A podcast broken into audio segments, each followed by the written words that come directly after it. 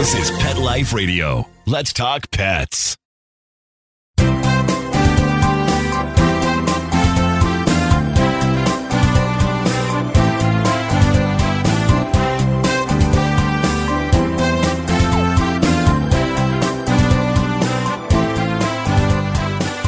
And welcome, welcome. You're here live with Dr. Jeff Werber, your host here for the next 30 minutes here on Pet Life Radio's Ask the Vet with Dr. Jeff, along with my Instagram live.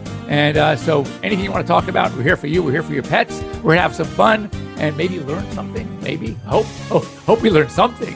Anyway, get a hold of me, 877-385-8882. Once again, toll free, 877-385-8882. You can also join me here live on Pet Life Radio. You just go onto Pet Life Radio and you click on shows and you can just join us here. There's a Zoom link left for you by Mark, our producer, and you can join me live here on Instagram. You're already live. Uh, just anything you want to talk, just type it in. Make sure your audio is on, make sure your video is on, and we can see you live on Pet Life Radio. And that's kind of what we want to do. And of course, we have some questions. I'm Dr. Jeff Werber and wearing a blue shirt. Apparently, someone commented asking, How many blue shirts do I have? Well, I have a lot, but no two are alike. I, I happen to like blue. Okay, first one. What is your opinion on CBD in, for pain in dogs? So I am a fan of CBD. I've had my dogs on CBD in, the past. One of my, my, dogs, my past dog, Pierce, who had cancer, was on CBD. You know, it's in, in California. It's been very difficult for us. We can't really prescribe it. We can't sell products with it. Now there's something new that if the CBD is derived 100%, right, from industrial hemp, then it's okay. Um, of course, for you, for people, you can get it anywhere. So it's, it's kind of crazy. But there is a lot we don't know about it. So I would definitely check with your veterinarian, uh, ask if your veterinarian has experience with it. If you have any questions, talk to a veterinarian in Colorado because they've been using it for the longest time. But, you know, dosing is, is something to be concerned about. Uh, we, we know what, the LD50 is, a very toxic dose, but we don't know at what point do we start seeing toxicity. Typically the toxicity anyways because of the THC not the actual CBD.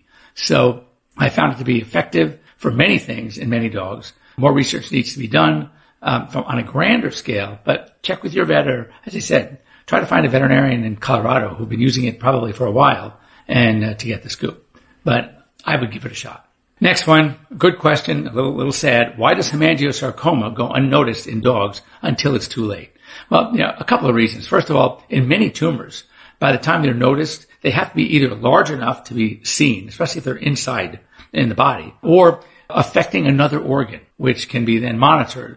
Uh, the problem with the hemangiosarcoma, typically it starts in the spleen. The spleen itself is a sort of storage for red blood cells. Um, it has immune function, which is good, but there are no enzymes necessarily that we can measure to determine the spleen. Now we can see it on ultrasound. We can see it on x-ray. So, I mean, if we're lucky enough to have done an x-ray for another reason and see this huge spleen or doing an ultrasound and see this huge spleen, we may not notice until unfortunately it ruptures, starts bleeding. And then you could see the problem because they're, they're bleeding into the abdomen, whether it's hemangiosarcoma, hemangioma, which is the benign form of tumor, or a splenic hematoma, which is like a huge blood blister. If they rupture and bleed, then we start seeing dogs that are anemic. We see their bellies filling up with blood, with, with fluid, turns out to be blood. And then it becomes from something that might be elective to a major emergency.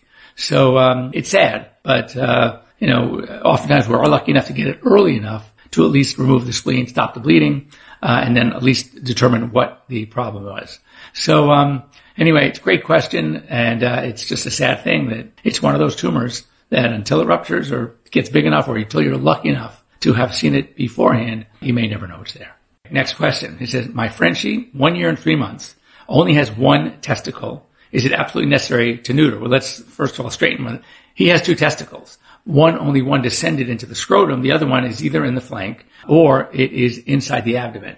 If it's in the abdomen, I mean, first of all, I recommend neutering anyway, unless of course you have the very expensive breeding dog, which you wouldn't want to breed if he is a monorchid, which means only has one testicle descended. Cryptorchid means neither one has descended. They're both either in the flank or in the abdomen or any combination thereof. More important to neuter a dog who has an abdominal testicle. Why?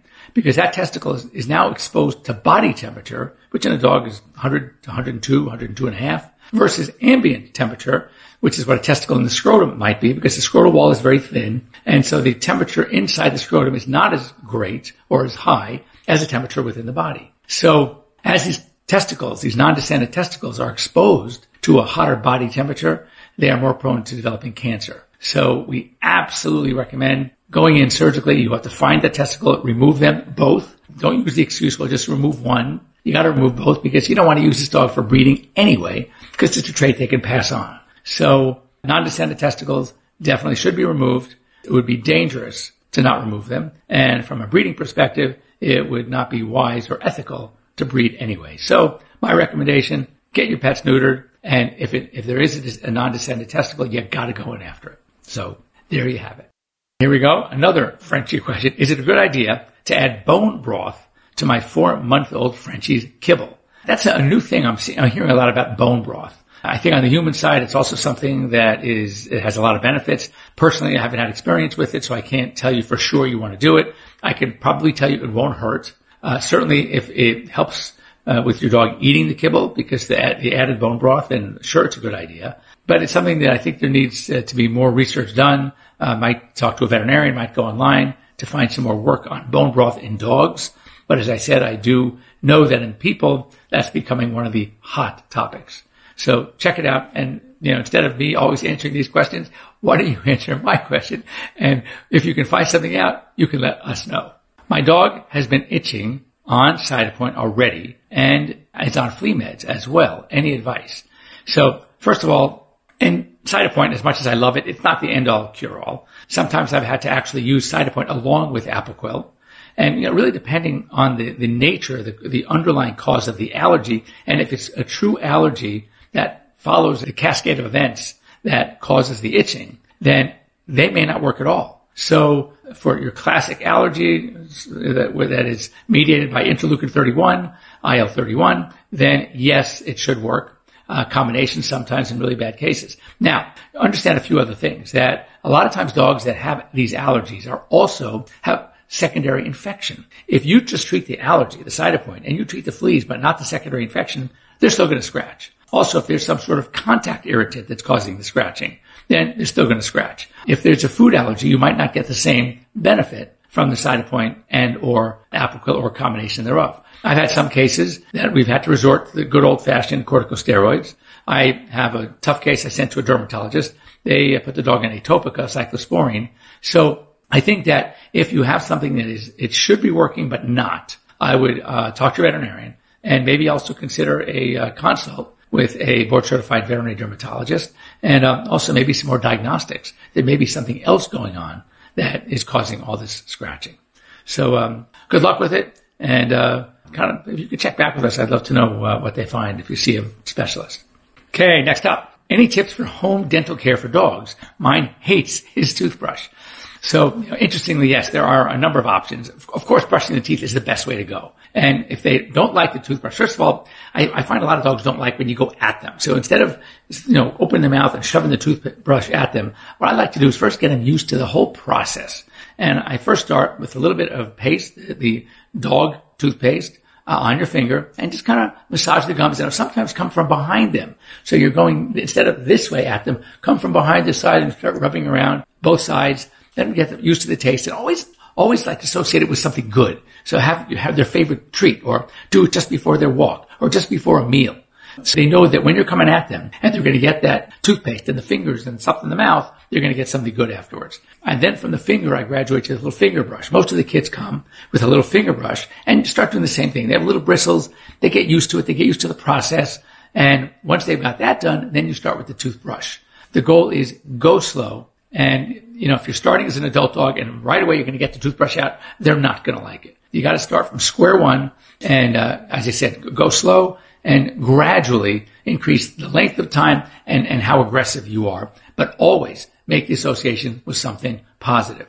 Now, other things other than brushing, there are some good water additives. There are some good doggy toys that they can play with that are good for the mouth, treats that are good for the teeth. So there are other things that you can do. There are even diets that are, are dental diets. So speak to your veterinarian. Of course, nothing replaces good brushing. And another thing that we found works really well, look for products that have sea kelp. Sea kelp has the active ingredient Ascophyllum nodosum. And Ascophyllum nodosum works really well to help cut down the amount and the speed of buildup of tartar in the mouths.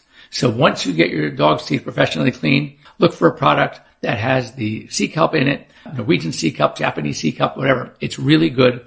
Ascophyllum nodosum, my daily dental care, uh, excuse my daily canine care, um, does have the sea kelp in it. So um, it really is a great additive and it's a great supplement to help at least cut down on the amount of tartar your dog builds up. Okay, last one. What has been your most difficult breed to work with? You know, I, don't really have any particular breed. I mean, there's some dogs that are tough. We, we know they're tough, uh, very aggressive. So uh, it, it, doesn't really bother us. I mean, sometimes some of the toughest ones are the little dogs, like we you know called we used to call Chihuahuas land sharks because they're so quick. You know, look, actually, I'd rather work with a very aggressive dog than a very aggressive cat. I mean, cats are, are, I mean, they can really get you and they're so fast and they're so much more limber. You can't use any kind of force on a cat. They're much better with their back legs and their bites are much more dangerous. So I'd rather work on a tough dog than a really tough cat. But I guess, you know, it really is, we try to make the experience sort of enjoyable. I, I, it's amazing. I've been doing this for what, 37, almost soon to be starting my 38th year next month.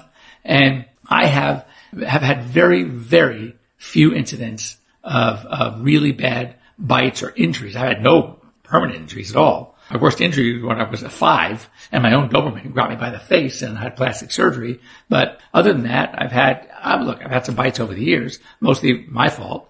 But I, I would say that the vast majority of my patients across the board actually love coming into the vet. They love seeing us.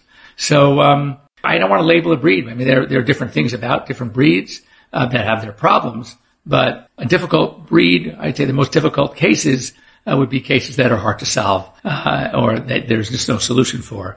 Uh, those are the ones that that sort of get me the most. Well, anyway, don't go away when we come back. We're going to uh, do some more uh, talking and anything else you want to talk about. If you have any questions, now's the time to ask them. And when we come back, I will chat with you and answer your questions. We'll consider them like my AMAs that I do every week. As fact, matter of fact, I have four more that I'm going to do today. So anyway, we'll be right back after these short messages. See you. Take a bite out of your competition. Advertise your business with an ad in Pet Life Radio podcasts and radio shows. There is no other pet related media that is as large and reaches more pet parents and pet lovers than Pet Life Radio. With over 7 million monthly listeners, Pet Life Radio podcasts are available on all major podcast platforms. And our live radio stream goes out to over 250 million subscribers on iHeartRadio, Odyssey, TuneIn, Stitcher, and other streaming apps. For more information on how you can advertise on the number one pet podcast and radio network, visit PetLifeRadio.com slash advertise today. Talk pets. Let's talk pets on Pet Life Radio. Pet Life Radio. PetLifeRadio.com.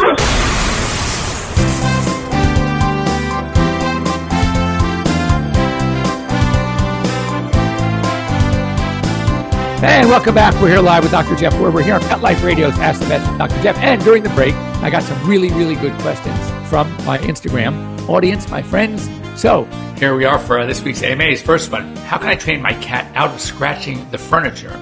Uh, he's a one-year-old neutered male. Well, well, first of all, it's very natural for cats to scratch. You want to get them to positively enforce going to a scratching post. And you can start by putting a scratching post right in front of the furniture that he is currently scratching with some treats on it, maybe some catnip to attract him to the cat post and give him a challenge. Like if, he, if it's a, has different perches on it, you put treats on different parts of the perch. So as he goes higher and scratching, he will obviously get rewarded. So he's going to think the reward is coming from the post. Now you also want to make the furniture much less appetizing, if you will. So how do we make it less attractive? We'll put some big, thick carpet plastic runner over it. If they can't dig their nails into it, it's, it's just no fun. So, you know, that's one thing. You can also take, a little dirty trick, take industrial strength double-sided tape and you put it on the couch or the, the piece of furniture. And when they get up there and they start scratching and their pads are sticking to this thing, they're not going to be very happy. If it's uncomfortable for them to do,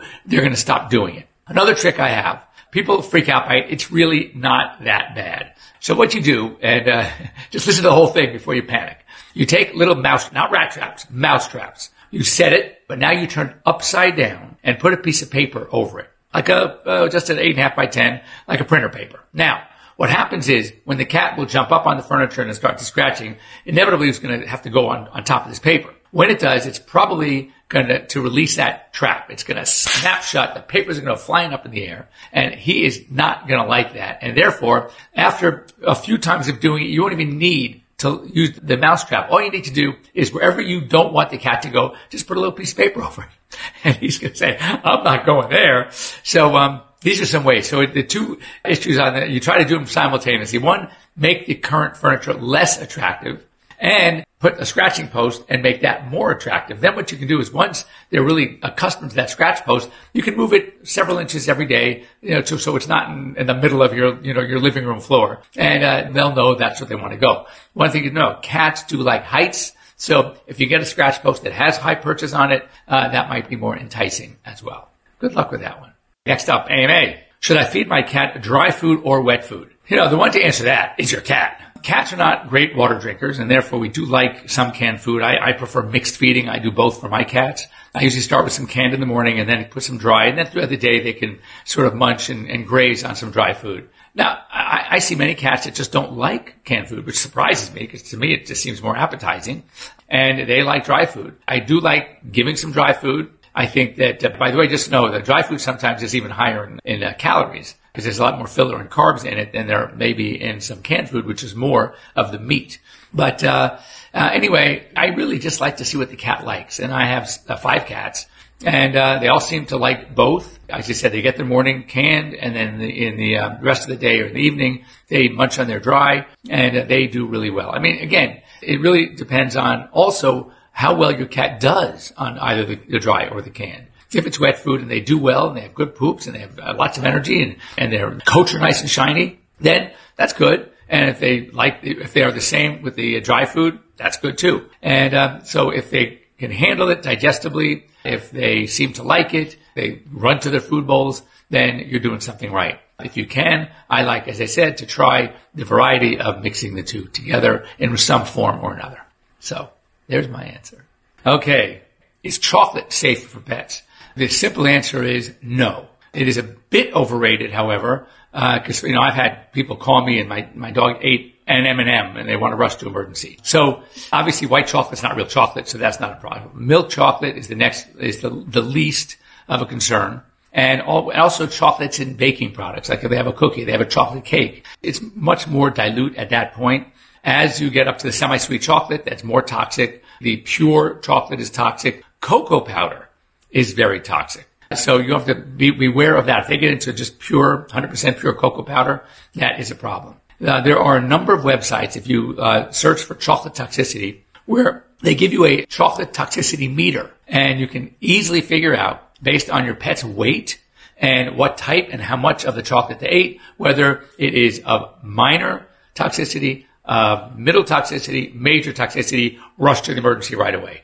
So I would recommend looking for that. As I said, a lot of times when I'm faced with a call, I go online, I, I, I get the chocolate toxicity meter and you can download it and I can answer the question for a client. So the short answer is don't feed your pets chocolate. And the long answer is there are certain grades of chocolate and amounts of chocolate that are obviously much more serious than others. But don't panic if your dog eats a chocolate, a Hershey's Kiss. Don't panic if they have an M&M uh, or if they have a little bite of your chocolate chip cookie. But uh, if they do eat a lot of chocolate, uh, there will be a cause for concern. Talk to a veterinarian, uh, call poison control, or go online, get that the chocolate toxicity meter, and see do you need to worry, or call someone on AirVet. You can always reach us on AirVet. You'll be talking to a vet real time, live, within one to three minutes.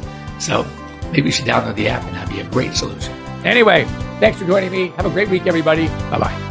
Let's Talk Pets every week on demand, only on PetLifeRadio.com.